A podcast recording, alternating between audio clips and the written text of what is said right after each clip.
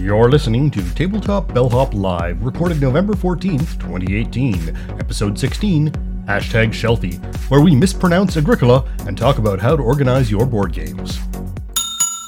Hello and welcome to Tabletop Bellhop Live, episode 16, hashtag Shelfie. Coming to you from Hamilton, I'm Sean, and here with me, live and direct from Windsor, Ontario, the Tabletop Bellhop himself, Mo T.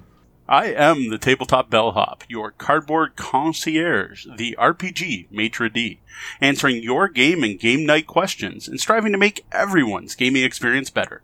Let me put my years of game playing, event organizing, and game night hosting to use for you. I'd like to say hi to everyone in the lobby here on Twitch. We're live every Wednesday night at 9.30 p.m. Eastern at twitch.tv slash tabletopbellhop. We love hearing from our listeners and viewers.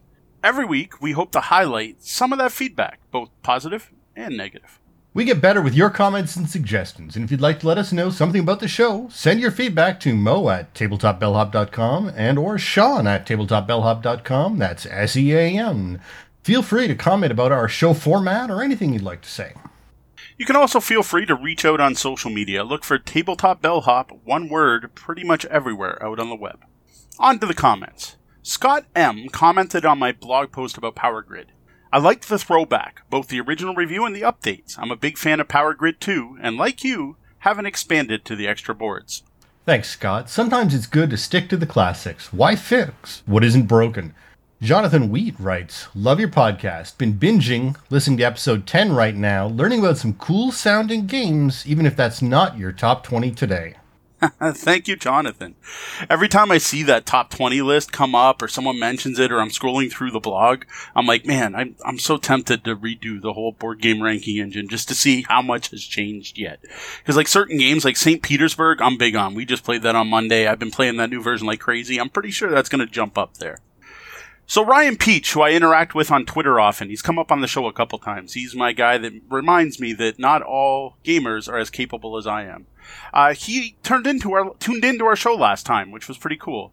Uh, he did have some comments though. Your co-host could do to get a little closer to his mic, but your audio is solid, and you have a good radio voice. Again with the radio voice thing. Well, thanks for your comment, Ryan. We love negative feedback as much as positive. It helps us improve the show. I've been kicking myself for my audio problems as I work to edit the podcast, painfully trying to make sure our levels last. I'll, tr- I'll promise I'll try and speak up for your sake as well as mine. Now, Keith R. Lau on Facebook commented, I wanted to say thank you for mentioning Ghost Fightin' Treasure Hunters. I bought it on your mentioning of it, and my daughter really loved it. That is awesome. I love hearing that, Keith. Uh, it really is a fantastic game. I'm glad your daughter enjoyed it as much as my kids do, and most of my fellow gaming group. At Chad E. Robbers on Twitter writes, Got to see your Twitch cast last week. Pretty neat. I like the bell when changing topics. I like my bell. It's my calling card, my trademark. Thanks, Chad. Lastly, we have another five star Apple Podcast review. Thank you, Steve D. A great board gaming show. Love the interaction and community based podcasts that Mo and Sean run with the Tabletop Bellhop. I always find these type of podcasts where the hosts are so interactive the best. Catch them stream the live show on Twitch, email in questions, chat via Twitter, etc. These guys are very open to chatting and are always asking for participation. If you're into board gaming, you owe yourself a subscription to listen to the show. One of the few shows I tip via Patreon. Thank you so much, Steve. I, I appreciate that. We we both That is one of the things we want to do diff- that's different from every other show, right? We are here for you. We are here for me. The, the, the whole speech I give at the beginning, right? Like the whole goal is to answer your game and game night questions. We want to interact with you. We are here to help you.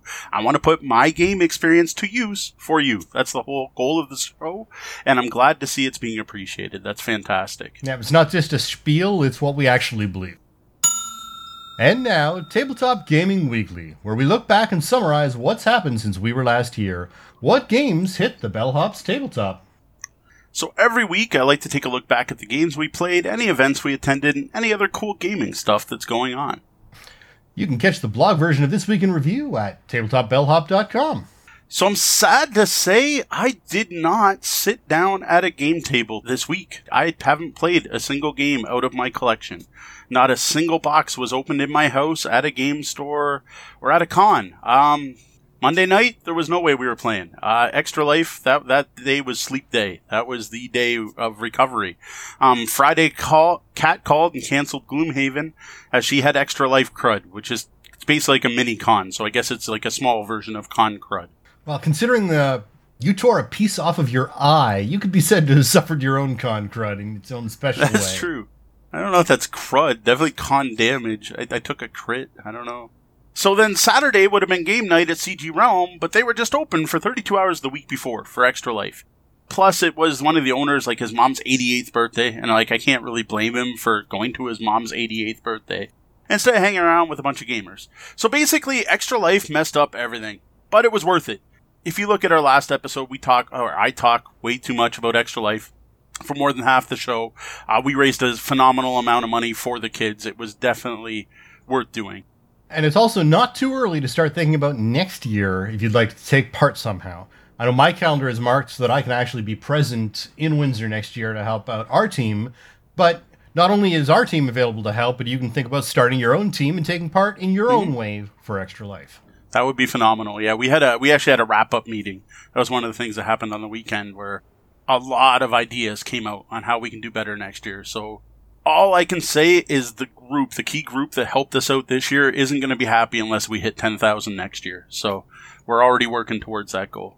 Excellent. So no gaming. Well, no, not really. Just no physical gaming. I didn't take any games out, but Board Game Arena was there to save the day. I played a lot of online games through the week. I never really had the whole sit down for two hours and play a game, but I had enough time where I could jump in, take a turn on the seven games I'm playing, and jump back out. Uh, I know we've been talking about Board Game Arena a lot here, but I thought it was worth talking about the games I played in the last week. So I was first introduced to it by Eric Franklin, uh, who I originally met on Google Plus. Fantastic gamer who goes under the handle Game Thyme, spelled um, T H Y M E like the spice.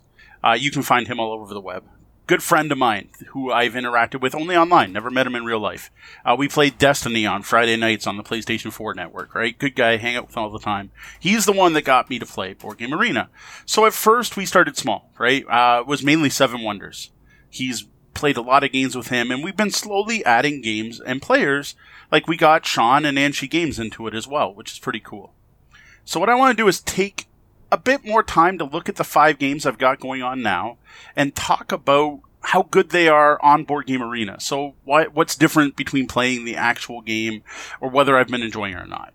So up first is Seven Wonders. I already mentioned that. This is a fantastic implementation of the card game. It's started with only four players and we kept adding people. And basically we play it so much that every time a game ends someone hits rematch and another one starts within five minutes. Like we just keep playing seven wonders over and over. I think i'm up to 55 plays of seven wonders now. Like that's total counting my physical copy. But it's starting to reach my most played game because of this. Uh, right now we are playing six players regularly. In this case i think i actually prefer board game arena to the physical copy because one of the problems, especially in my basement, is I have an 8x4 table and you sit seven people around that table, you can't see what everyone's doing. And in Seven Wonders, yes, in general, you're going to focus on the player on your left and right. But really, it does matter if that player across the way is collecting that one science card and you know you passed it and you're hoping it gets back around. It's nice to know, oh, look, someone built it, right? So one of the things that's better on Board Game Arena, you can look and you can literally see everyone's cards. It's all right there in the open. The other thing, and this is a big advantage of Board Game Arena for all games, is you can't cheat.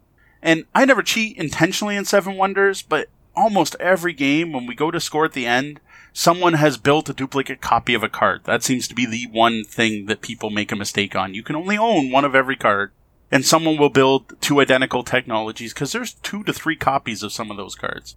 So that is something I like. Plus, it does all the math at the end. Like, Seven Wonders is a game where I actually use a scorebook, and it's not quick to add up. It's nice to see the game just go blah, blah, blah, blah, blah someone other than me wins.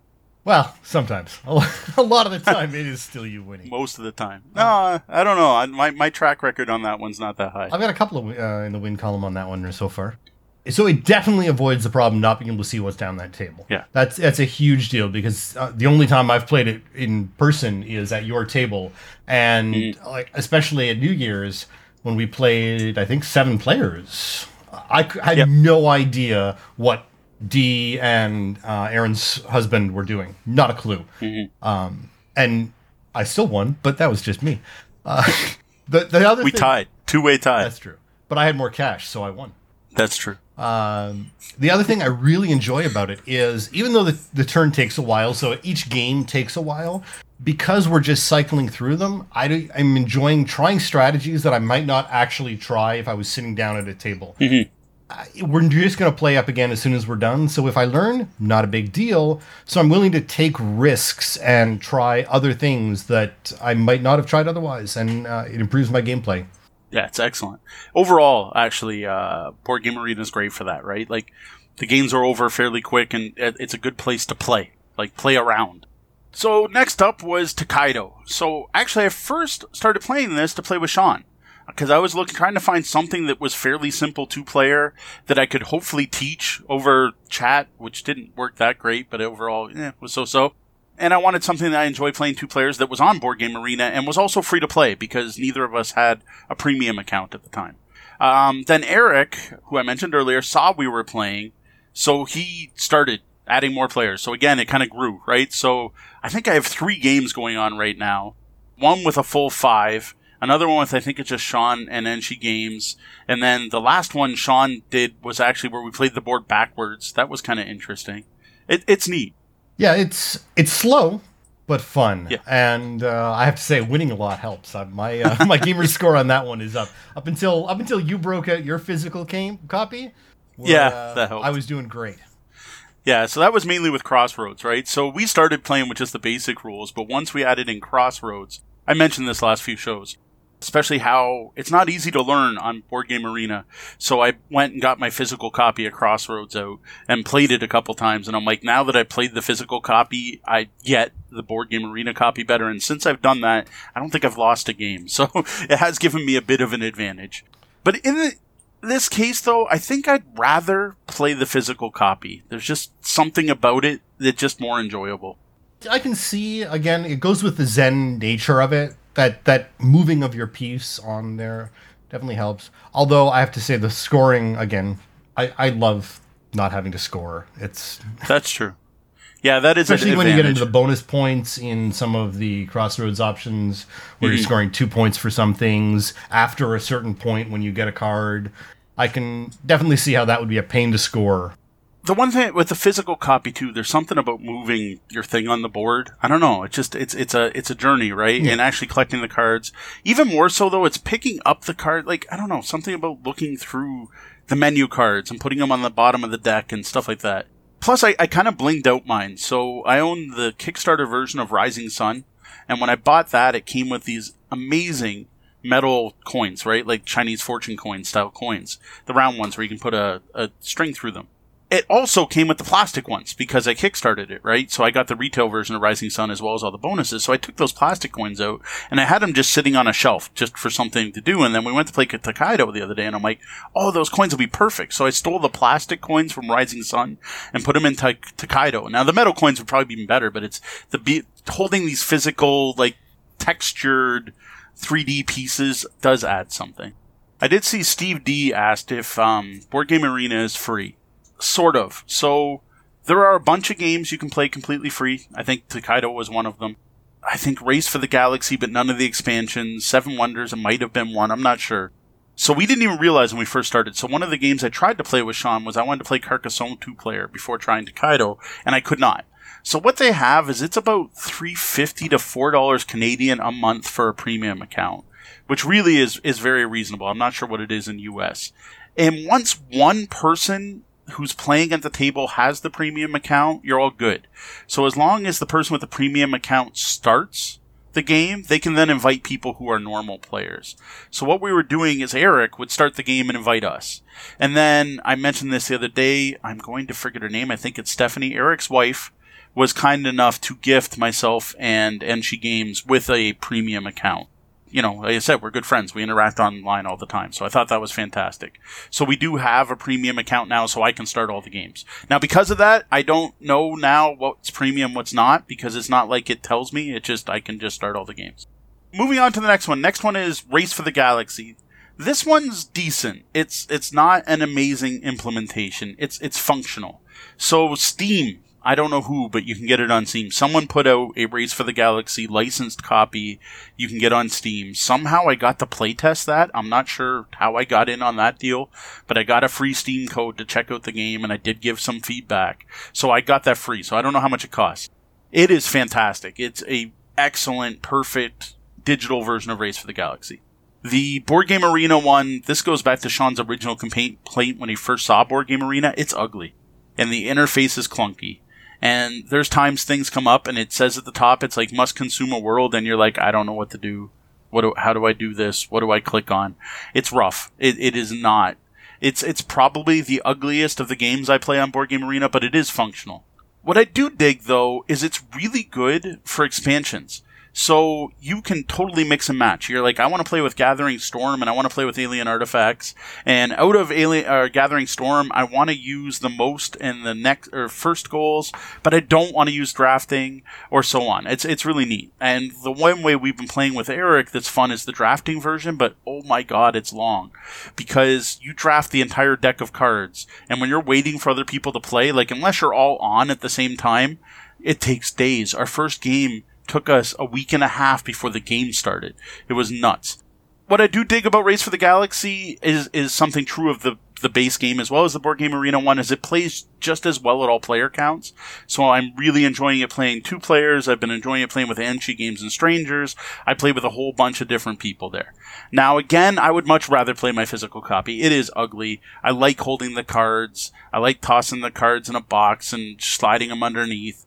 I again, it's a nice to have something track the score and also the cheating problem. Race for the Galaxy is another game where you can't buy a card you already own and it's really easy to forget to consume something, and when you consume and trade, you may mess up what you're doing. So it is nice to have that safety net of you can't cheat. One day I'll figure out that game. One day. You don't have to. No, no, it, it I, doesn't hurt I, not I knowing determined. it. I am determined that I, at some point, I will figure out Race for the Galaxy. There you go. There's an extra life 2019 goal.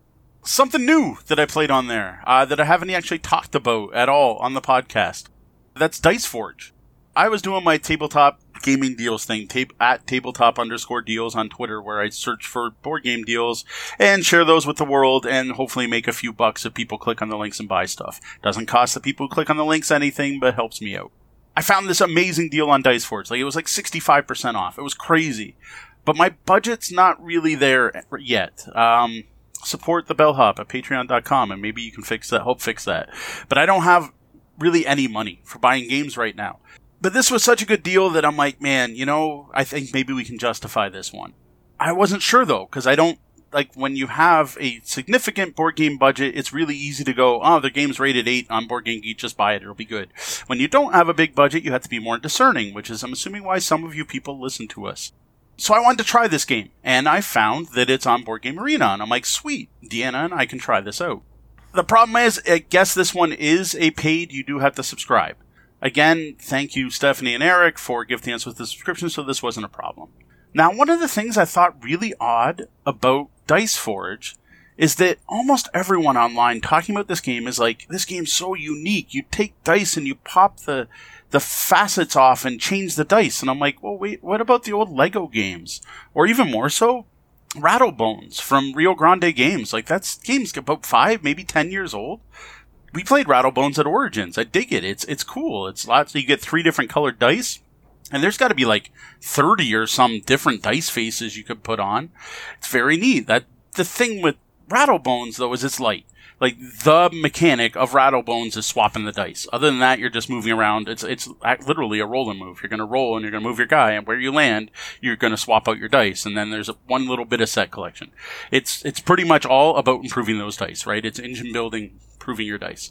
Now, Dice Forge is way more strategic, and I, I actually found the dice don't matter as much. What really seems to matter is later in the game you're going to be buying cards. So there's you can improve your dice but quickly like i'd say probably about the midpoint of the game you're no longer worried about improving your dice or worried about buying cards. So that is a very different feel than rattlebones. Overall it's neat. I dig it. D and i play two player um, the first time we screwed up invited a bunch of strangers and we were fumbling around that was a bit of a mess, uh, a real bit of a mess. We're still trying to figure some stuff out. It looks good on the uh, on Board Game Arena, looks fantastic. Uh, it's again very difficult to learn. So I literally went and found a PDF of the rules to try to figure it out because just clicking things on Board Game Arena was not working. And I actually finally registered for a Board Game Geek membership specifically for, for things like this. Uh, we started up a new game recently that we'll talk about next mm-hmm. week. Mm-hmm. And I wanted to find the rules for it, and the best set of rules I found was on Board Game Geek. But you do need to have a uh, registration membership to download the PDF. But it's a full copy of the actual, like photocopy of the game rules or scan. Game rules, yeah. So it's just the best way to do it. So now I finally, after all our uh, chat of it, have a Board Game Geek registration. We're gonna start chanting one of us, one of us, one of us. Not until I start recording my plays. Then I then I truly There you am. go. Yeah, he hasn't start there you go. That that's when you know when you can see his recorded plays. At this point though, I didn't actually end up buying Dice Forge. By the time we got through the first two games, especially the one where we were fumbling around with strangers who were trying to teach us how to play in chat, um, the sale had ended. And while I do the whole tabletop gaming deals thing, because of that, I have a real hard time buying any game that's not at least 30% off. So unlike tech, board games age well. So another sale will come around and another opportunity will hit.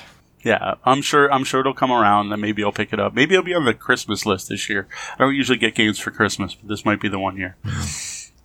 so the last game. This is taking longer than I thought to talk about these.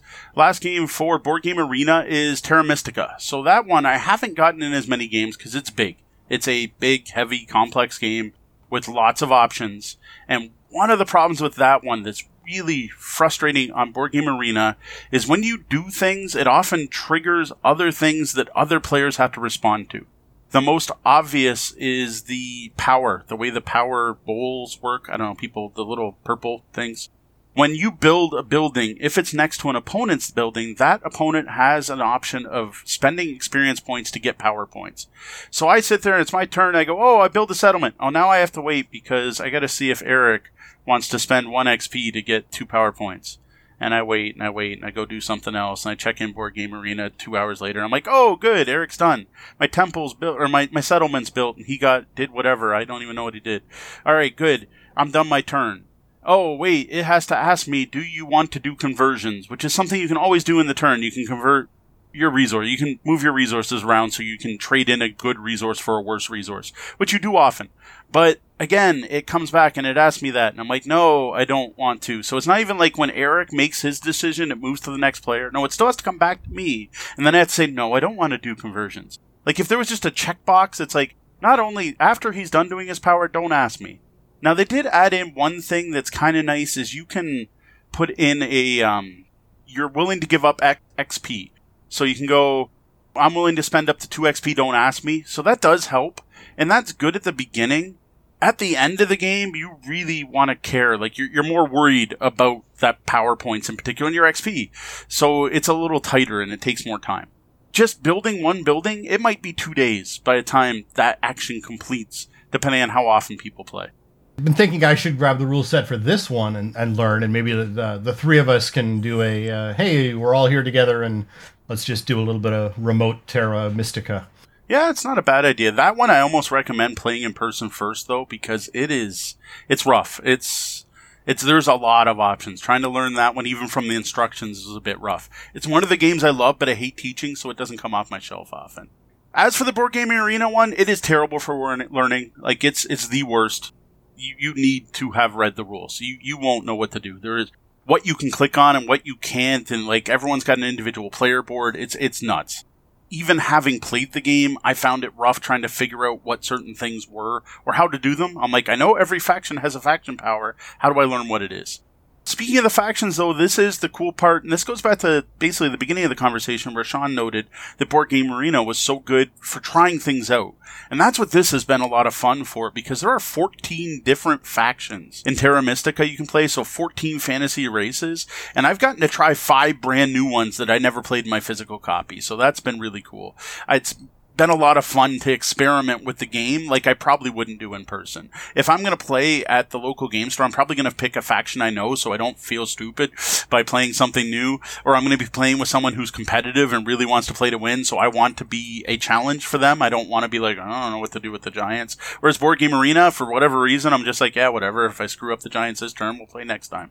Yeah, it's the great thing about BGA is try, try, try. It's it's one of those things Yeah. where even if you are a competitive person, especially because of the stretched out timeline, it doesn't feel as competitive, so you're more likely mm-hmm. to to try those things. And I think as a way, even if it's harder to learn, you know, if we got five games in and I finally picked it up, mm-hmm.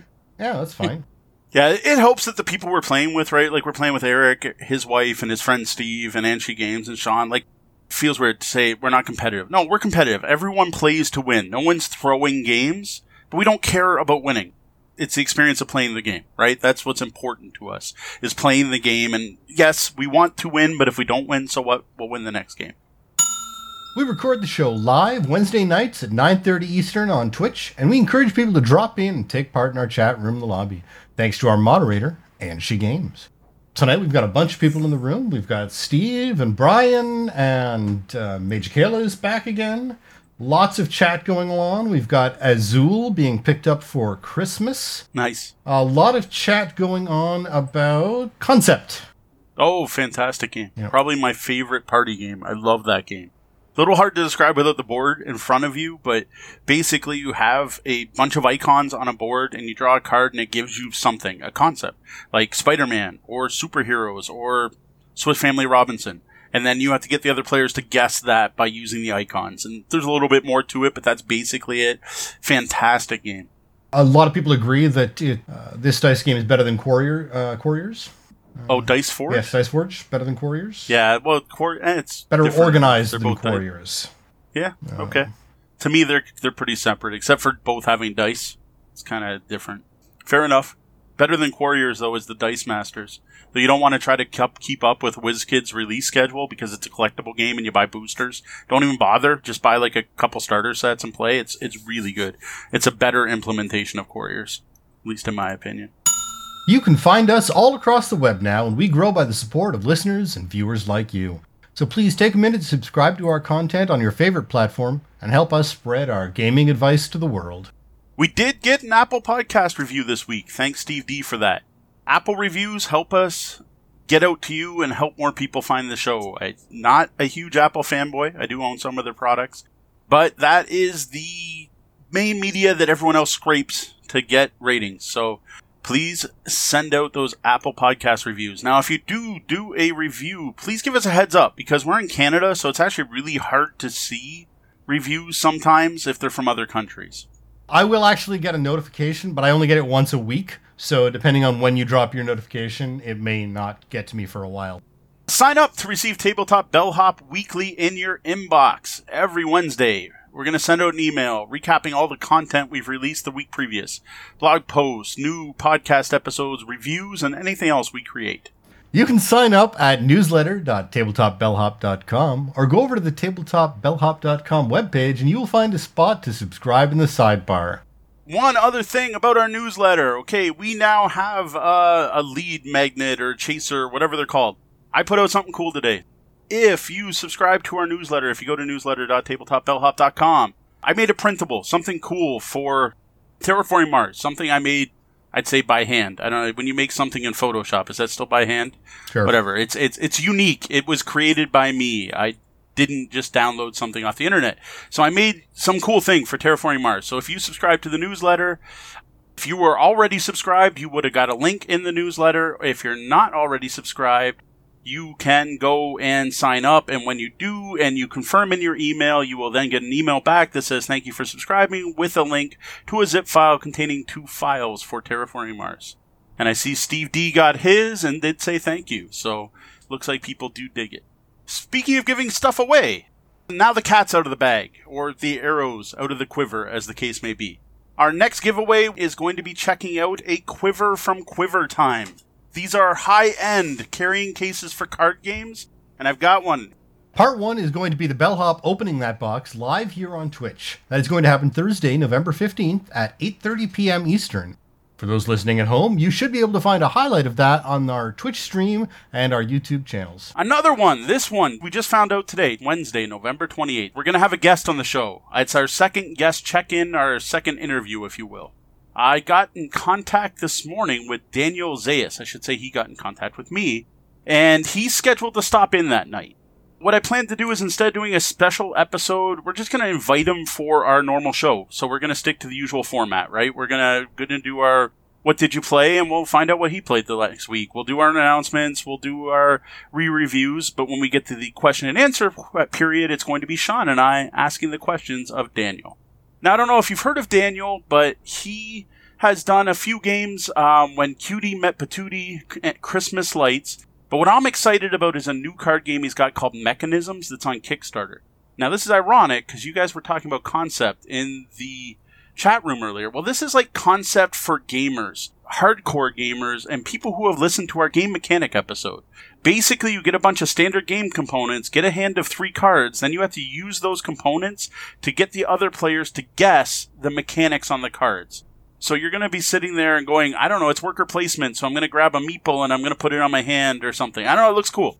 I'm looking forward to talking to Daniel Zayas about it. Yeah, it's it's not Doctor Zayas, Daniel Zayas. Now maybe he's a doctor. I'm not sure. That's that's thanks Steve in the chat room for the Planet of the Apes reference.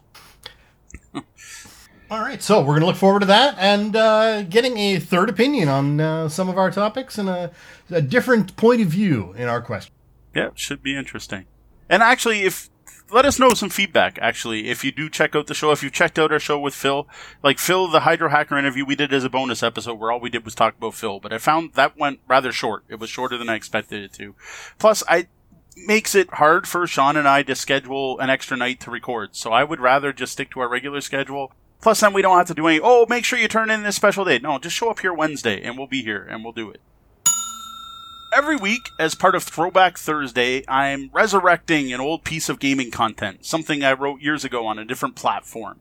On the blog, I'll republish the original article, then add my current thoughts on the topic. Has my opinion changed over the years? So this week, we're heading back to the farm in Agricola farming, agriculture in general, are just seem to be really big themes in games. The the number of yes. of, of, farming games that exist, uh, both in board game and in video games, is kind of staggering.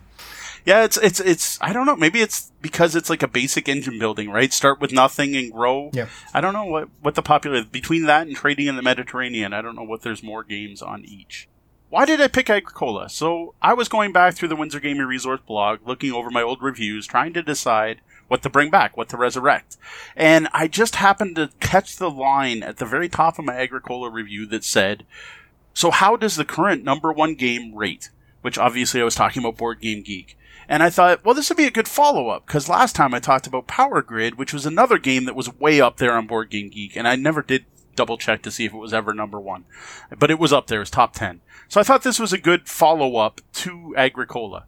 Yeah, and if you're going to review a game, you can do a lot worse than picking the best games in the world. Fair enough, especially re-review, right? Because that's where you're going to find out is it still good, as opposed to was it good then. So the original review goes into a ton of detail, basically about how to play. As usual, I am not going to re repeat that here, you can go to the blog and read it. If you don't know Agricola and want to learn all about it, go to tabletopbellhop.com, click on reviews. Uh, Agricola right now will be at the top. Depending on when you click on this, it should still be near the top. But as a really quick summary, like this is really condensing it down. You're a growing family of farmers. You start off with a simple house and some land. It's worker placement where the workers are those family members. You're originally just a pair, a husband and wife. You assign those workers to various farm actions like collecting resources, sowing fields, building fences, fishing for food, improving your home, raising animals, and, well, growing your family. Classic story of growth in game form. That's true. So at the end of each season, you have to feed your family, and food is not easy to come by in this game. Plus, scoring is really unforgiving. So you get points for pretty much everything, but you lose points if there's any aspect of the game you ignored. So, for example, cows, the more cows you have, basically the more points you get, but if you have no cows, you lose points. Those two aspects of this game have earned it a nickname in the gaming community, and that nickname is Misery Farm. In Agricola, you can never do everything you want, which is true of most good worker placement games. But in this game, you can't even do most of the things you want to do. It's basically all about suffering in one area so you can prosper in another and trying to balance that out better than anyone else. Sounds familiar? Almost too realistic. Possibly. Now, I did love this game when it came out. Like, it is one of the few times I said the number one spot was deserved. You'll note whenever I'm talking about the number one games on Board Game Geek, it's not often that I'm like, yes, it should be number one. Back then, with the games that were out at the time, I think it deserved number one. Even, I actually liked how unforgiving and tight it was. But that was back in the day. That's true, because the thing is now, I'll probably never play it again. I'll never touch my copy of Agricola again, and I really should have put it in our extra life auction. I'm not sure why I didn't. Because for me, it's been released, replaced. I see no reason to play it when there's Caverna. So Caverna is a remake and retheme by the exact same designer, Uwe Rosenberg, and I like it more. Uh, for one, it's more forgiving. You don't have to worry about feeding your family. Uh, you're you can can't do everything still, but you can do most of the things you want to do. But even more importantly to me, it's flipping dwarves and you're in caves and you're digging mines and clearing the forest outside and you can send your guys on quests and they can level up and your dwarves get better. That's just way cooler than, wow, I didn't get any cows this season, so I can't get any milk, so I can't feed my family, so I have to take out a loan. Or I'm a flippin' dwarf mining and getting resources and I have a dog that guards my cows. It's just so much cooler. Theme and the game is better balanced and overall I think it's better. It's all the good of Agricola without any of the misery, without any of the problems, and a much cooler theme. Is there a major difference between uh, the original and the revised edition? Do you know what uh, changes were made? So I never bought the revised edition. So Mayfair Games made a mistake, as far as I can tell. Mayfair Games sold the license to Catan to Asmodee, so that was their big game. And when they did that, they somehow had the idea in their head that Agricola was going to replace Catan as their evergreen game. So they rethemed it as Agricola Family Edition, which only plays four players and only includes what was called the Family Edition of the game that did not have cards. So when you play Agricola, there's a card based system where you get minor improvements and occupations. And everyone gets a hand of cards and it makes the game asymmetric.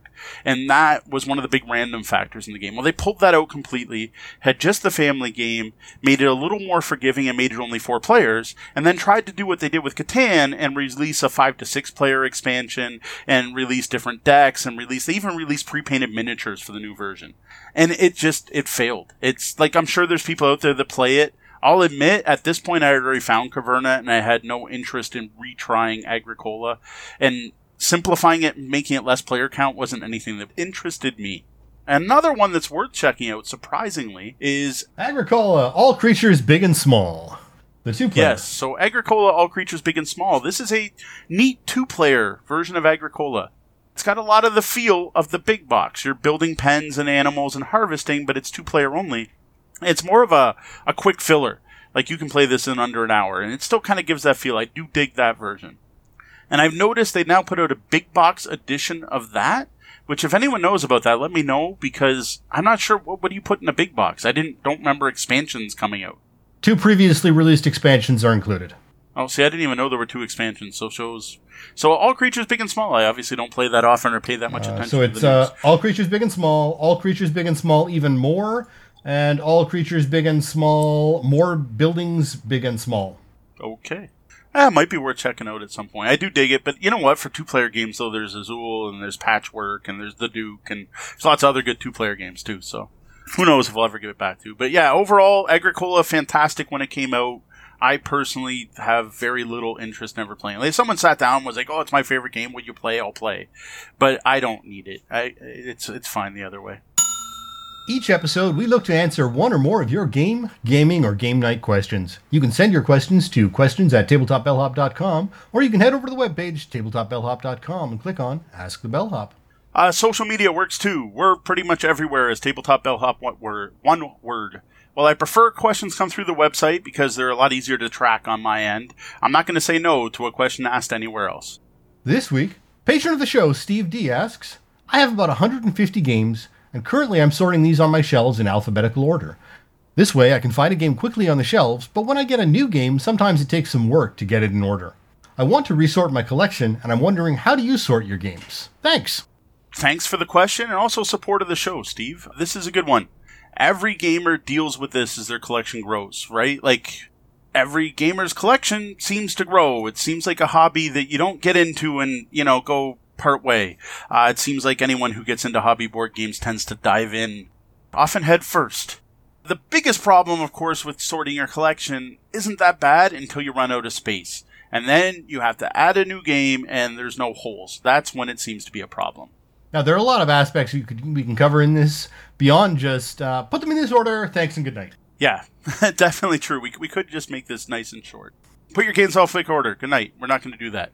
But I'm going to first talk about how I organize my games. Uh, it's pretty basic. People have seen the pictures. I don't have the whole Kallax thing, right? The IKEA Kallax that every gamer seems to love. I have bookshelves, lots and lots of standard bookshelves, like you can see behind me. I don't even know how many are in our basement, but it's a lot. NC Games dad used to own an office furniture rental place, so we got a really good price on bookshelves and got a bunch of bookshelves. That's also where my game table came from. What I do is I organize my games as best I can alphabetically by bookshelf. So one bookshelf will have, say, A to C instead of going A all the way across and then B whenever that ends. So I go A to A, A to B, A, B, C maybe on the first shelf. Then I do it by box size. Now, box size is generally I try to do it first ergonomically and weight wise so I'm not bowing the shelves. Now we do have nice thick one inch shelves on our bookshelves, which is something I insisted on but I still I put the biggest box at the bottom. So your coffin boxes, your fantasy flight games came in these, right? Like you have your big. They don't tend to put games in them anymore, but Descent, Twilight Imperium, and Fantasy Flight, like these certain size boxes, those tend to be on the bottom. Uh, my Games Workshop games, you can see back there. Those, when I had them stored downstairs, were also on the bottom. They came in these big long boxes. They're usually on the bottom shelf, and then the next step up, I have the squarish ones. You know, the standard board game box. You can see a pile of them behind me there. They, they tend to be square. They tend to fit great in Kallax shelves. Almost every company is using them. Why every company doesn't use them, I don't know. That would be really nice if they did, if they standardized. I can fit two stacks of those on a shelf, and then it leaves room for a couple, like up to three bookshelf style games. So these are your Avalon Hill. Most people stand their games up this way and they look like a bookshelf. I put those up there. They they tend to go on the next shelf, and then the shelves on the top, mostly those bookshelf style ones. And then the smaller stuff, I literally just kind of mix in. So they end up going on top of stuff on the edges wherever they tend to fit or I have books on my bookshelves as well, right? We're into geeky novels, fantasy, sci-fi type stuff, and there's usually room in front of the novels to fit small box games, so we do that. And then odd shaped stuff tends to end up on top of the actual bookshelf because there's a little room before the ceiling. So I've got like my huge, massive boxes like Mechs vs. Minions, Gloomhaven, that's on top of the bookshelf because it doesn't fit on a shelf. Also, tins. I hate tins. Please don't put out games in tins, game designers. I get maybe it gets your attention in the game store, but they're so terrible to shelve. They're terrible. Hate them. Um, so I do all this where possible. It doesn't work perfectly, but it works well enough. So yes, I have a D game on my A shelf because it fits best there. And I think bottom of the ninth is above my M shelf because I happen to have a spot that that size weird little box fit perfectly. I try to go alphabetically to a certain point. You have to be willing to throw out your system to make it work for you. Have a plan, but don't live and die by it. Yeah, very true. Very true. Uh, you, you can't. If if I didn't, I would have so many silly gaps, right? Like if I just went pure alphabetically, it'd be a big waste. So I could end here, right? Like that's what Steve asked. How do you store your games? And I just told him how I stored the games. But that's no fun, right? We're plus we're here to give you advice and knowing how I put my games isn't necessarily the only way to put your games. So over the years, I've seen lots of ways to organize your games. Many. Some from going to local gamers' houses. And yes, though people seem shocked by it, there are a few gamers in Windsor that have collections that dwarf mine, and they store those in very interesting ways. Also, I've seen how they organize game libraries at local um, board game cafes and the local game stores that have collections to use. And I've gone to cons, right? Like you go to a big con like Origins, seeing how they store their games, right? And how they organize them.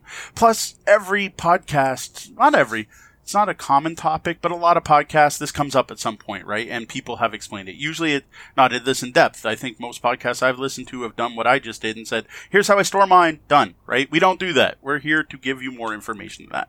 So I am going to list some of the most popular ways I've seen over the years with pros and cons for each.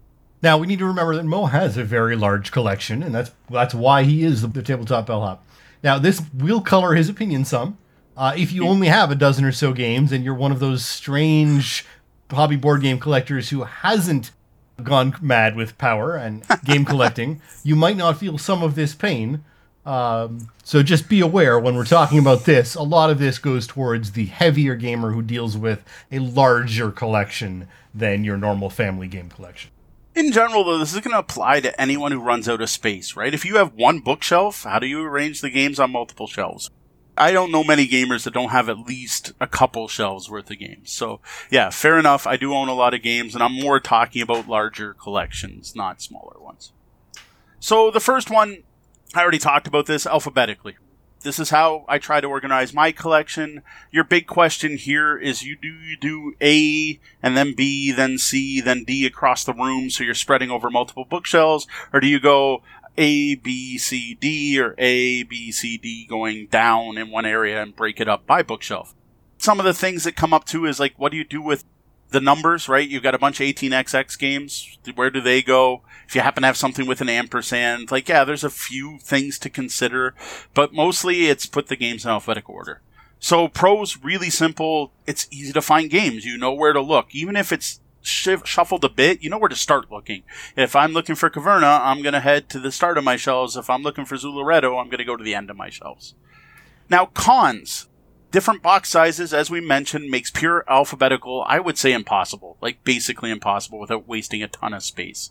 The hardest part, though, is once you filled your shelves, or once even one shelf is full. If your A to B shelf is full, and then you go out and you buy that shiny new copy of Battlelore Second Edition, wow, what, what do you do? Like, do you have to now shift every game and every shelf down one so you can fit it in so it goes in the right spot? Or when you're building your collection, do you leave holes here and there just to try to make it so it's easier to rearrange?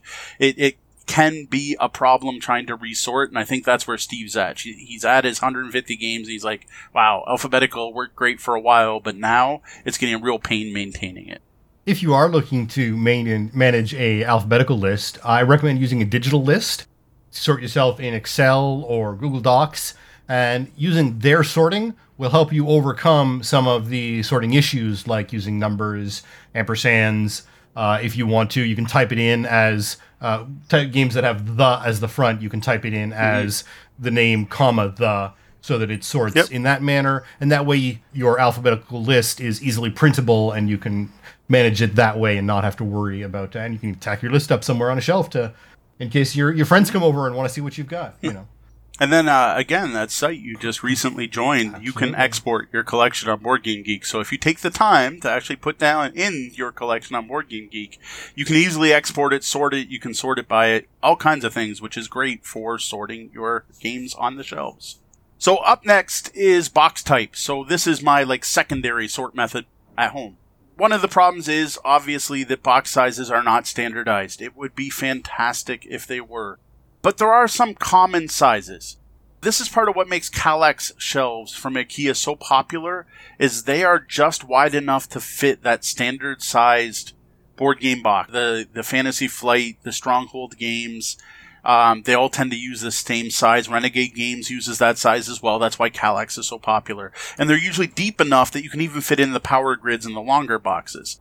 One of the interesting things I've seen with box type is people tend to group them so that all the bigger boxes, like I've seen it where the collection, like say, spreads left to right, where the biggest box is on the left, and it slowly gets smaller and smaller and smaller as they go to the right. I've also seen it, obviously, where bigger on the bottom and smaller to the top, which is good because that's more ergonomic. You do not want a heavy game above your shoulders. I worked in the auto industry for years. That is, you want to stay in the golden zone. The mid-weight stuff should be right in front of you, the heavy stuff should be down, and the really light stuff should be above your shoulders. The other thing I always find amusing when I see box type, sorted by box type, is there's always one shelf or one cube, just has all these little card games in it and little tiny boxes, and you can't tell what anything is. I tend to find that one amusing. I mentioned it before, so I tend to put my small stuff on shelves with novels because no, not all my shelves are games. There is some other stuff under there. The pros, the, the best part of sorting by box type is you're playing Tetris and you are optimizing your space. You are going to fit more games in your game room, and more games is always a good thing. The cons, of course, are it can be hard to find the games. For one, if you forget what box size a game comes in, where are you going to have to find it? Plus, if someone else comes and you're like, hey, can you just go grab whatever for me off my shelf? They're going to have a hard time unless they know it. If it's your collection, you're probably going to remember where everything is, but if anyone else is using your collection, it's probably not the best way. Now, if you are really tight on space, this can be your best solution because of the Tetris aspect. Yeah. You're maximizing the use of, of space, uh, and if space is at a shortage, uh, this may be, for better or worse, this may be the solution that works mm-hmm. best for you.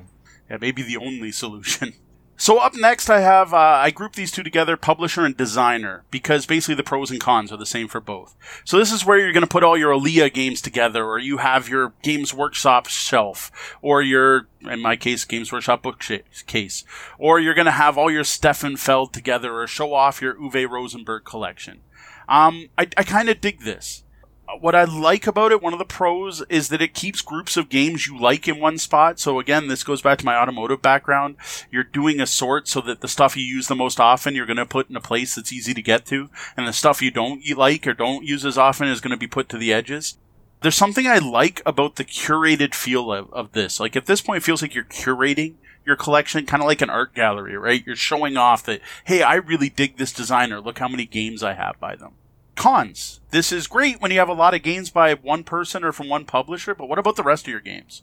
Yeah, here's your Uwe Rosenberg, but what about all your? I only own one game by Eric Lang, and I only own one game by Kevin, and Sean made this card game. Where's that go? Plus, I hope it's only going to be you trying to find games because you're going to remember where stuff is. But again, if you someone else comes in or if you're displaying your collection publicly, they're going to have a real hard time finding it because it's probably in no order they'll be able to figure out. I can't imagine going over to your house with this system where I don't know yeah. I don't know board game designers. I know a bunch of different games and, and I'm learning more and more from from watching this show and, and, and being a part of this show. But, you know, if you told me to go get the Stefan Feld game, uh, you know, I, I'd be looking for a while before yeah. it finally shame, uh, came up. Now, the number of games you have can really impact this method. Uh, again, if you've got a large enough collection that you do have a, a number of games from, from different uh, designers or publishers, uh, this becomes a more viable solution. But if you've got you know one game from forty different publishers or designers, the the concept of using this becomes a lot less viable because you're just going to end up doing alphabetic, except for this one mm-hmm. designer that you really like. And then, do you do alphabetic by game title or by designer?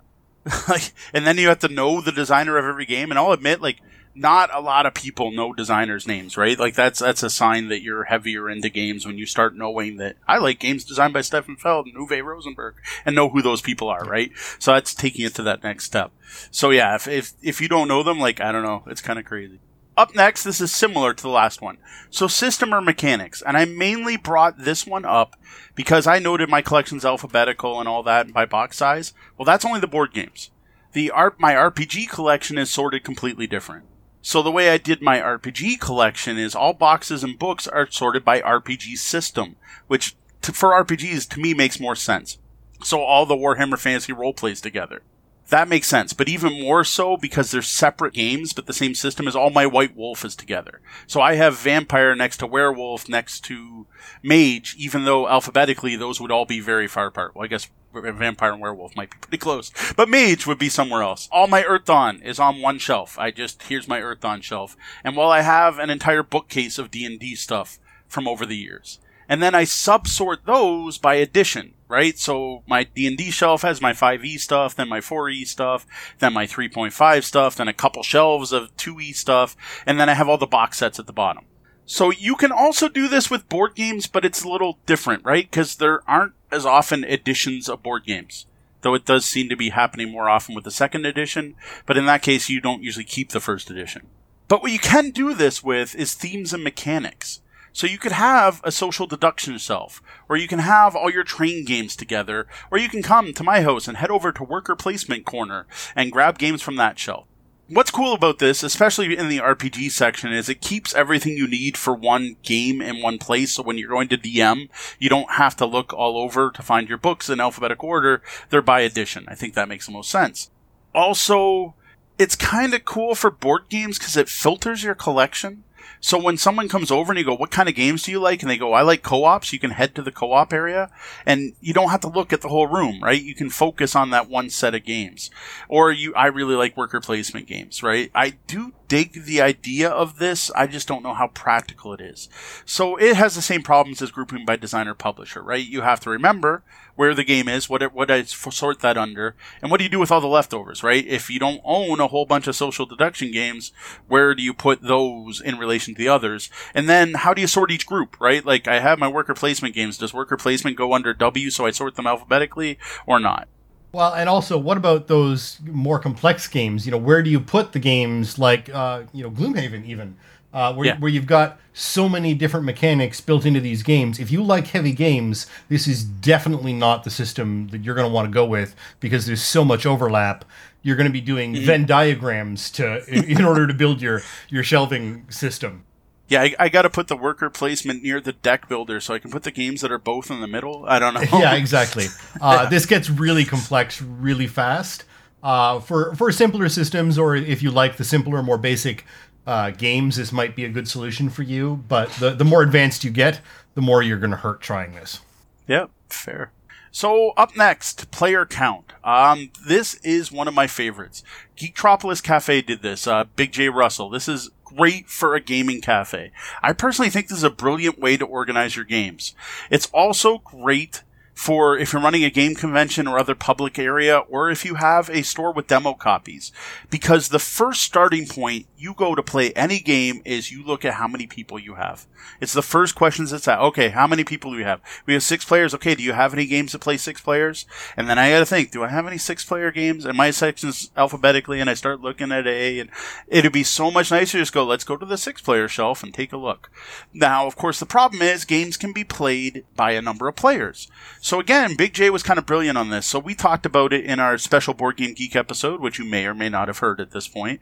One of the best things on Board Game Geek is the fact you can go and look at the recommended player count, which is determined by actual gamers, right? Your peers, people who play games, put these ratings in. It's not by the designers and it's not by the publishers, though I'm sure maybe their voices are in there, but it's usually a really good consensus and very, very significantly useful information so what he did is he went on Board Geek and he looked at the recommended player count and he went with the highest. So if it was recommended two, three, or four, he put it under four. But for most a lot of games on Board Geek, there's only one number there, so it's nice and simple. I dig this. Like it worked great at Geektropolis. Like we walked over and literally you go, oh, there's four of you. Hey, welcome. You want to play a game? You want to start here? And then what he did, which is even cooler, is he then sorted it by types. So he had his player games were always on the, or his, his light games. He did kind of wait. I don't know. It was based on the type of customers he was getting, right? So if it was like families and kids, those games were at the top and all the heavy war games were at the bottom. Just, I really dig that player count thing. So, the pro obviously is deciding what to play is easier. It filters your list. Again, you're looking at a subsection of your games. If you only have five of you, you only have to look at the five player section or back, right? It's also really good when other people are coming to your house, right? If I'm like, Sean, we got three people, go downstairs and pick something from the three player shelves.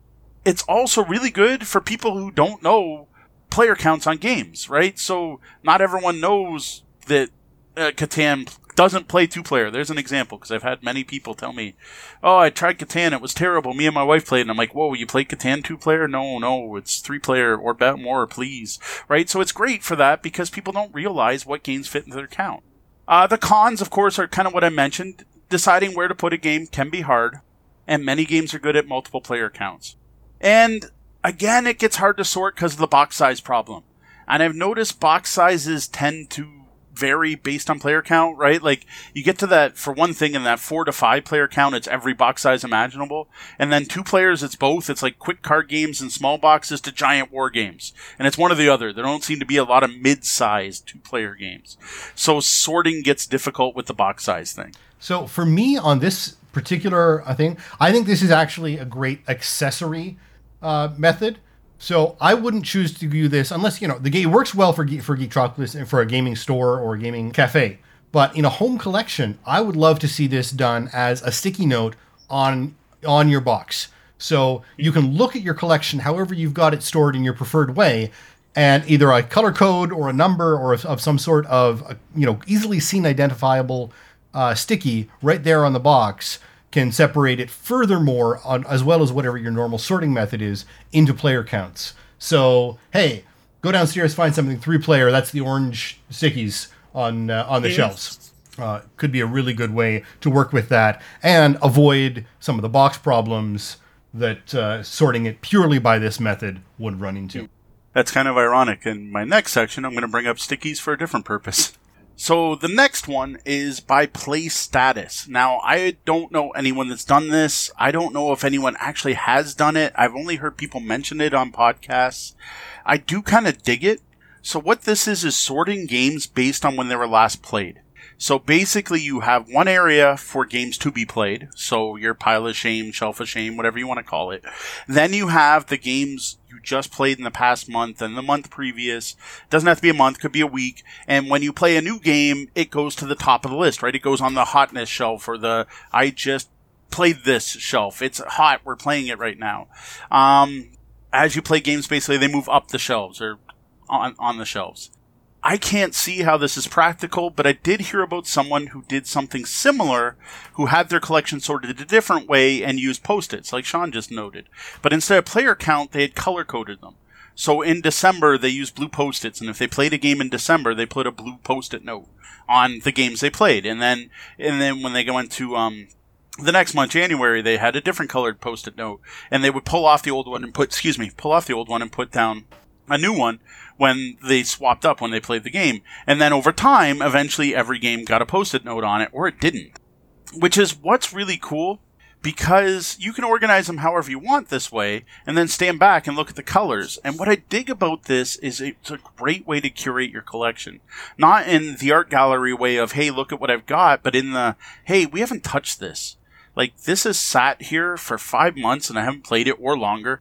Maybe that's a good indicator to get rid of it or even more so, maybe that's a hey, we haven't played this in a while. Let's get it to the table and let's see if it's still fun. Like, let's see if we still dig this game. So I like it because it's a reminder of how long your games are in your collection sitting unplayed. So it gives you a value as we talk about the games that are you are playing, as I've mentioned many times, the game you're playing right now is the best game in your collection, and anything that just sits on your shelf gathering dust is not a great game, even if you spent a fortune on it and has the best miniatures. If you're not playing it, it's not worth it. It's you might be better off getting rid of it.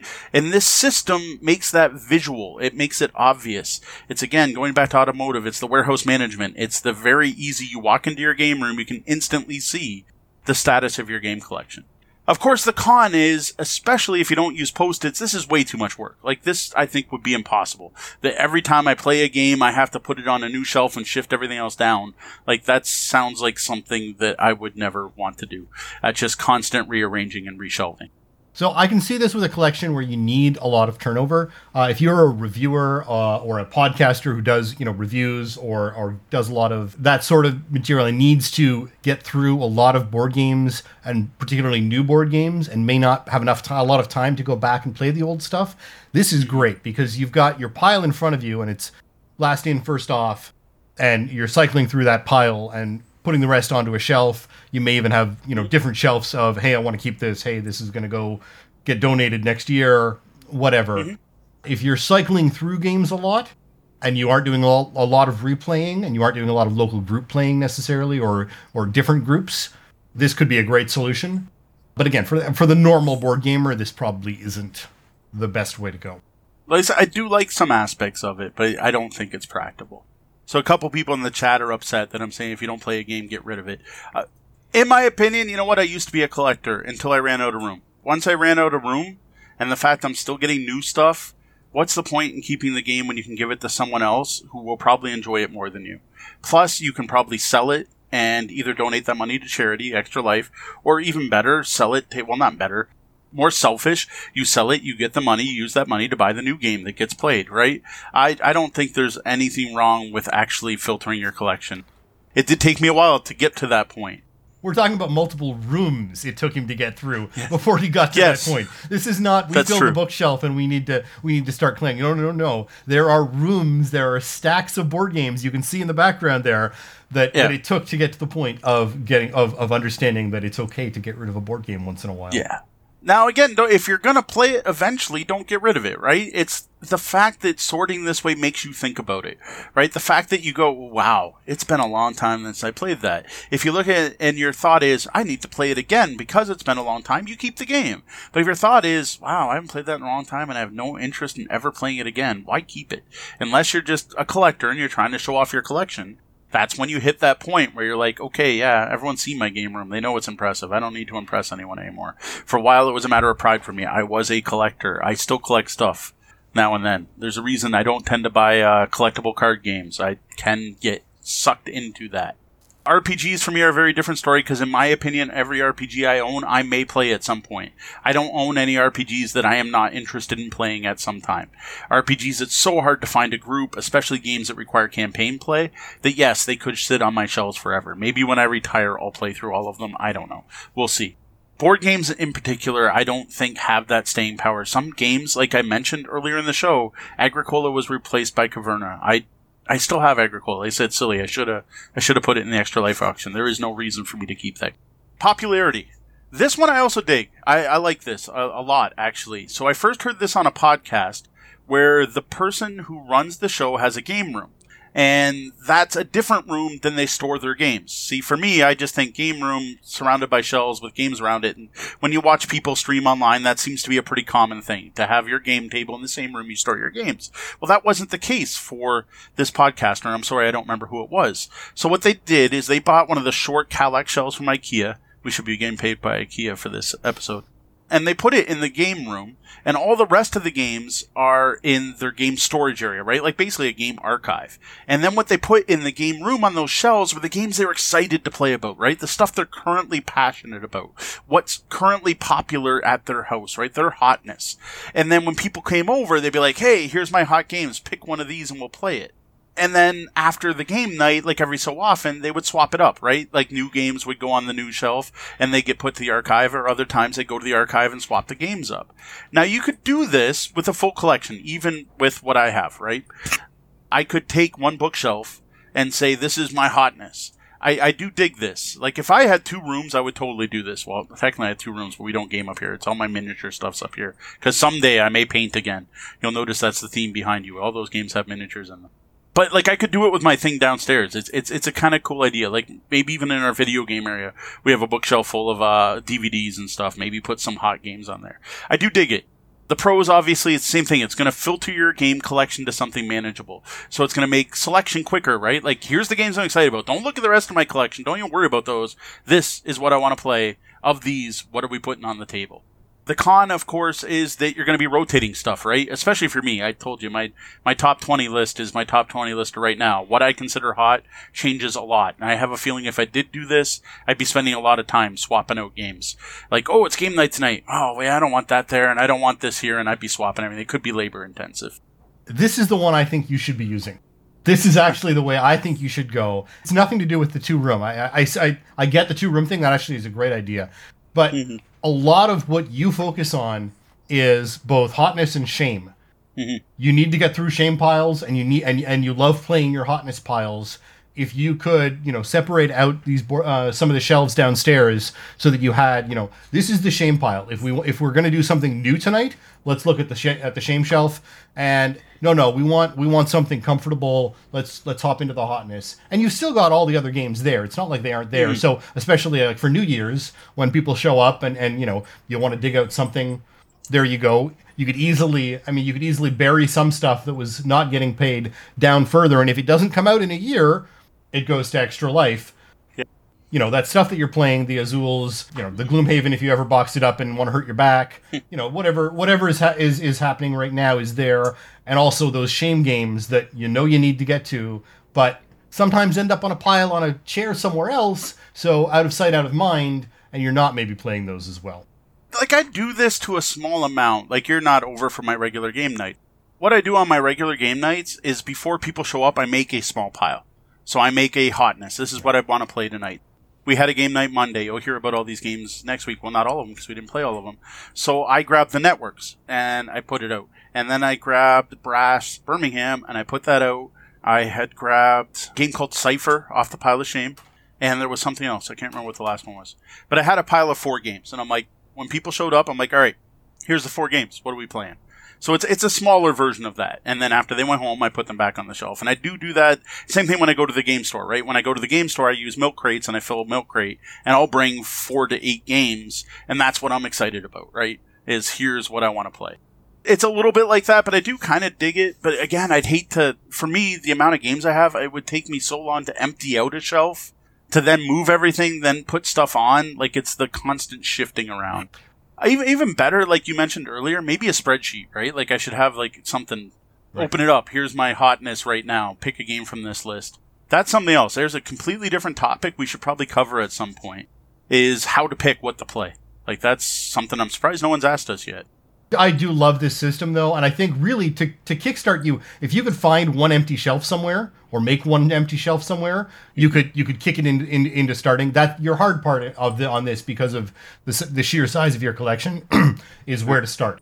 I would tend to say if you found a bookcase somewhere else where you could bury where you could bury the the stuff that wasn't being used all the time and and pull that out the you know this stuff like Agricola and mm. and and get those away then you would be able to free up the space to to start that shame and hotness. Yeah, it's not a bad idea. I actually admit, again, going back to the automotive background, there's a whole system called 5S sort, set, shine, standardize, sustain. I, as you can tell, I spent 20 years doing this stuff. I almost used another word for that. Which is all about the first step to organization is technically sort, where you take everything you own and you decide one of three things. It's either you use it all the time, you almost never use it, Oh, sorry, it's Ford places. So you use it all the time. You use it now and then. You almost never use it, or you have no idea why you still own it, right? Like you don't use it. The stuff that's in the bottom pile, you get rid of. Like that is a definite step of 5S. Is anything in that fourth pile actually gets put in an area of your warehouse where other people can then go and go, wait, do I use it? Because you don't want to throw something out that someone else might need. And then the other stuff you then organize by your workspace. So in that case, the games you play the most often would be at the middle of my shelves in the easiest to reach place. Then the games that I play every now and then would spread out from there, and the games I almost never play would be on the periphery. So if you were going to properly 5S a game collection, that would be the way to do it, where you would go through first and tag everything. Green games are going to stay, yellow games need to move out, red games go here, and black games get removed, right? Like it, it is a full system. And I am, I considered going into all of that. Like I, I still think I could write a lean for board gaming at some point book based on automotive and 5S. I did consider going hardcore into the sorting with that, but then I'm trying to tell gamers to get rid of their games, which you can tell people are already upset. I even mentioned the suggestion you should call your your your collection. So at this point, we're going to get to something. I find this one silly, but you know what? It's the way I started, and it's the way my kids organize their games. You have a board game. You get it. You put it on your shelf or your closet or wherever you put it. Then you get a new game and you put it next to the other one. And then when you get another new game, you put it next to the other one. And over time, you end up with the games basically in the order you bought them. So you're getting it chronologically, right? The thing is, this usually gets messed up quickly because as soon as you play the game, you tend to just put it back in the last spot or on top of the pile. Um, the one that I have seen that's more organized, a different way to do it is I have seen people release, put in their games chronologically in the order they bought them, and I've also seen them do it by release date so that they keep the chronology. So when you play a game, you make sure you put it back in the same spot.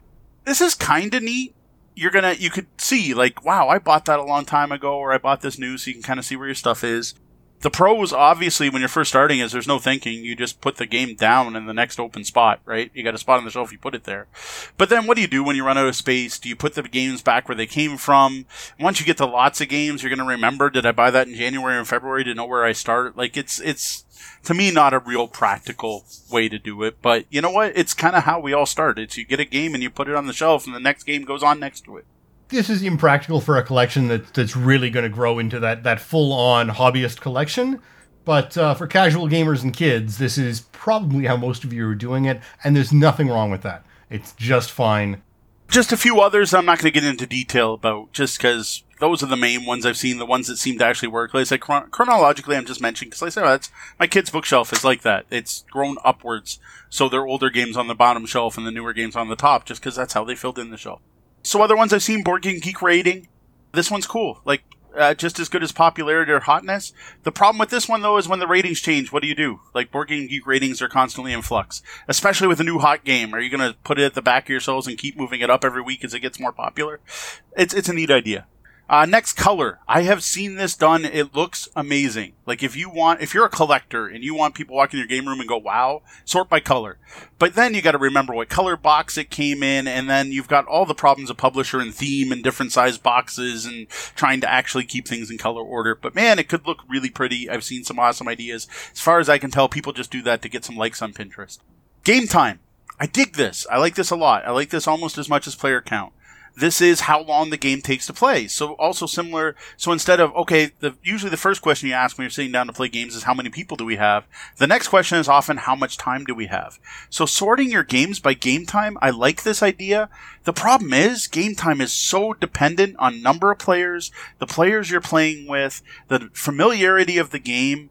It's like where do you put it? Like if this game takes three hours per player, or, or uh, sorry, three hours per player. My God, I don't want to play that game. If it plays half an hour per player, do you put it at half an hour? Because you usually play with two player. Like it's just like like I guess if you have the same group, if you always have four players at your house and you know that you can usually finish games within 15% of the game time on the box, or again, Board Game Geek's game time way better, then maybe you can do this. But if you play with a bunch of different groups of people, I don't think it's possible.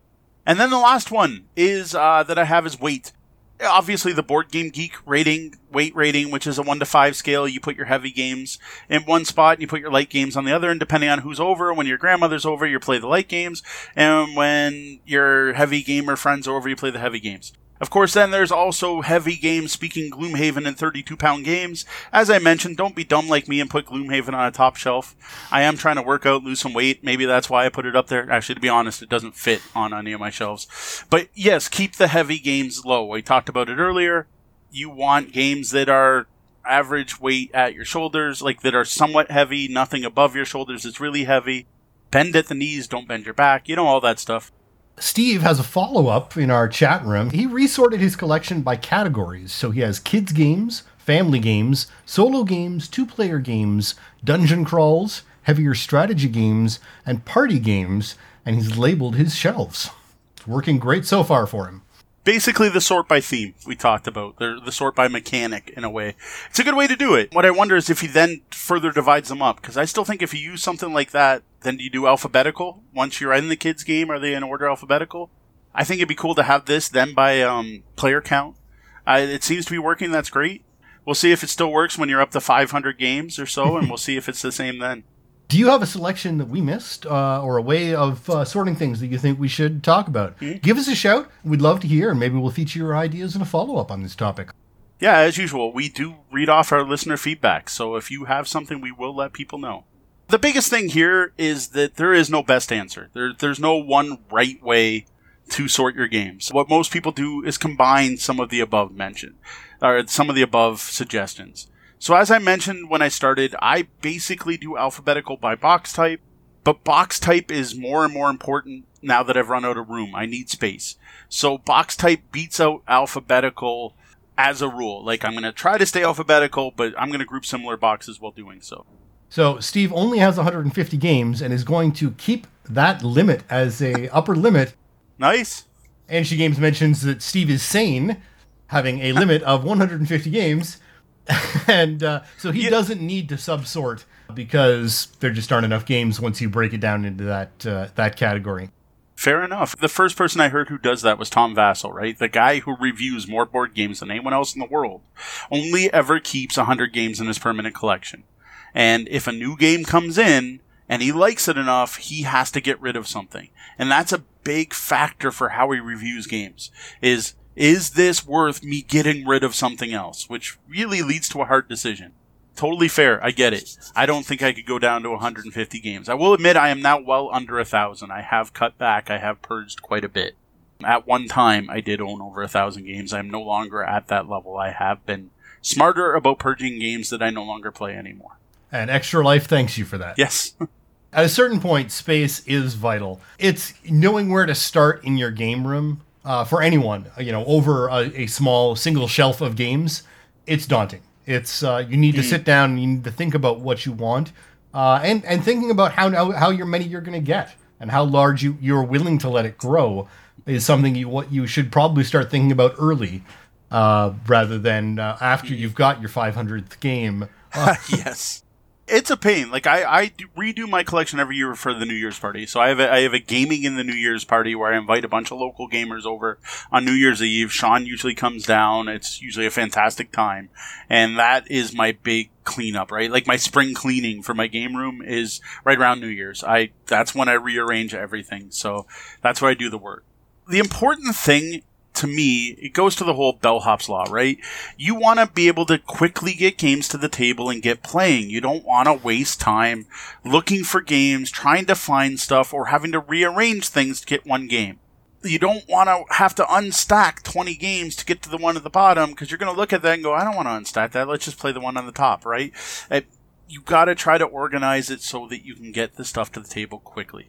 Now, don't worry about putting things away. I don't worry about that at all because to me, that's a lonely fun, right? After everyone's gone home, I've said it many times. Don't, if your friends want to help you pack your games, that's great. Accept the help, but really, you can do that when they leave. Like, I'd much rather say, let's just toss this game aside and start something new and get another game going. That way, fitting more games in your game night. You can do that later. Now, again, the best games in your collections are the ones that hit the table, and where you put your games on your shelves will affect this, and it is something to consider. Even if you put it off till people go home, get go home, though, you still ha- you do still have to put your yeah. games away. So make well, sure when you're planning this that you don't sa- choose a system that looks and sound cool, but you don't want to keep up with it. Because again, yeah, especially if you guys are going to play a bunch of games and your friends are all going to leave and you're going to clean up afterwards because you don't mind doing that, make sure you don't mind continuing with your system mm-hmm. when you're putting those all away afterwards. Yeah, a lot of the systems we mentioned above require maintenance, right? They don't keep themselves. That's one thing about alphabetical. Until you buy a new game, it's fine. But all those other ones, like popularity, board game geek rating, weight, like all, well, weight may or may not change. You may want to rearrange them. So you got to maintain it, especially if you're doing something like the hotness, right? You need to keep rotating things. So we're going to finish off with some tips because one of the things about organizing your games is it's a lot easier when your games take a lot less space. So this is basically just us promoting ourselves or me promoting our stuff, however you want to word it. I want to talk about inserts and storage solutions. So if you go back to episode four of our podcast, I'm assuming some of you listen now did, have not gone through our backlog, and that's cool because we were a little rough for the first few episodes. But there is a lot of good information there, and I particularly recommend episode four, Insert Tab A. In that, I answer a question: Are box inserts worth it? And at the time, my conclusion was if you are saving space, it's good. That's not the only reason. Actually, the main reason box inserts are good is if it gets the game to the table more often, it's worth it. Going back to the old bellhop's law. But the other big thing box inserts do is saving space. It condenses down your boxes. Expansions fitting in the core box, etc. This is huge for me. Like, the biggest example I have is Battlestar Galactica from Fantasy Flight Games. There is the core box, and there are three expansions, and they're those big square boxes. I was able to fit the core game and all three expansions in the base rulebook box with the broken token insert. Shout out to broken token. That is now taking up 25% of the space it used to. That means I can fit three more of that size box or even more smaller ones. So I really dig box inserts for doing it. The one I keep hearing about over and over on social media right now is look for folded space. They do foam inserts, and I guess are about 10% of the cost of the wood. Just as easy, or even easier to put together and just as effective. Haven't tried them myself. But you want to condense things down. The other thing I have is a gamer gift guide on game storage. You can check that out over on the blog if you go to search and search gamer gift guide. Coming closer to Christmas, there will be a link somewhere on the homepage to the gift guides. I just realized that's not there yet. So you do have to search to find the gamer gift guides. You can find them all over my social media. But again, you're trying to condense down your collection to fit more games in less space. Now, the other thing, it's kind of crazy. I don't, I can't do it. I'm too much of a collector. But there are a ton of games that have really big boxes for very small components.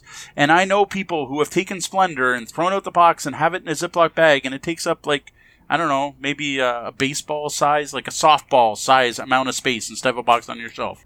There is a company that kickstarted these cardboard boxes, which are all about tossing out all of your components and putting them all into these little cardboard boxes instead, and then just writing with a sharpie on the side. I couldn't do it. I'm still too much of a collector to do it.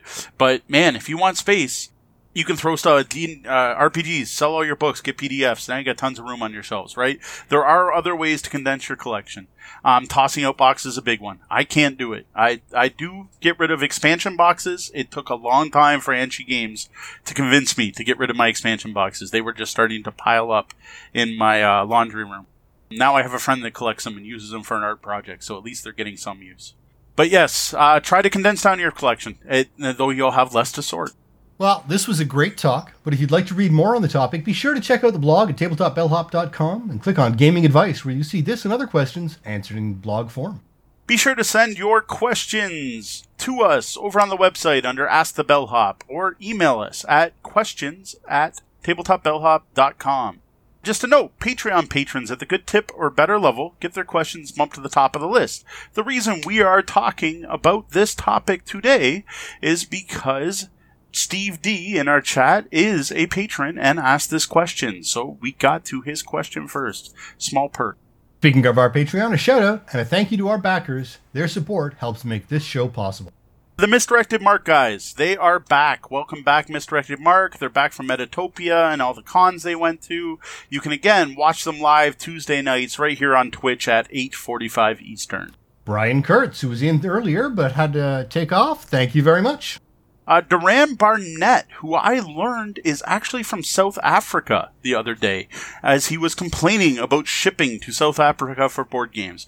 So, Duran, thank you for choosing to spend some of that money on us instead of international shipping. Joe Swick, it's appreciated very much.